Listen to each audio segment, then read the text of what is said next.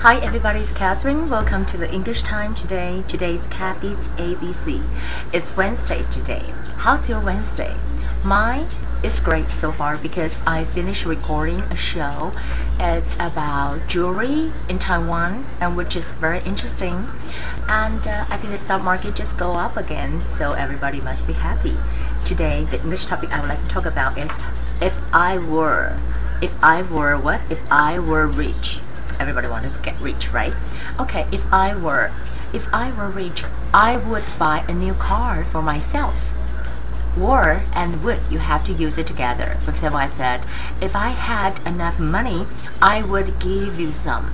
Okay, this sentence, uh, you know, normally imply that it's not possible to happen. You know, I'm not rich, but I said, if I were rich, I would buy a new car for myself um, I don't have enough money. So I said, if I had enough money, I would give you some. If I could choose what to do, I wouldn't quit the job. If I could choose what to do, I wouldn't quit the job. So 你可以看到哈，这个都是前面因为跟现实相反，所以呢就用过去式。好，你看，if I were am 的过去式就是 and then um i was I was，可是这个是否这个是算是一个呃 subjunctive，就是说是假设语句，所以你就用 were if I were rich，OK，嗯 if I had the money，就说一般讲说 I have enough money，下边 if I had，那就说 if I can choose，那下边的过去式就 if I could choose what to do，I wouldn't quit the job。Okay, for the vocabularies for today, what is your average height?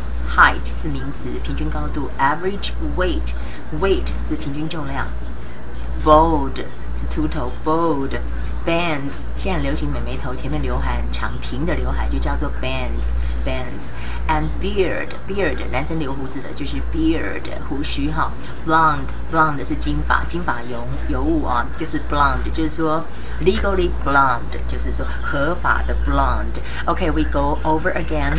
Um, this is 假设语句 um, is uh, kind of uh, different from what we happen or what actually is. So we use the past tense. For example, I said, if I were rich, I will buy a new car for myself. The situation is that I'm not rich, so I cannot buy a new car.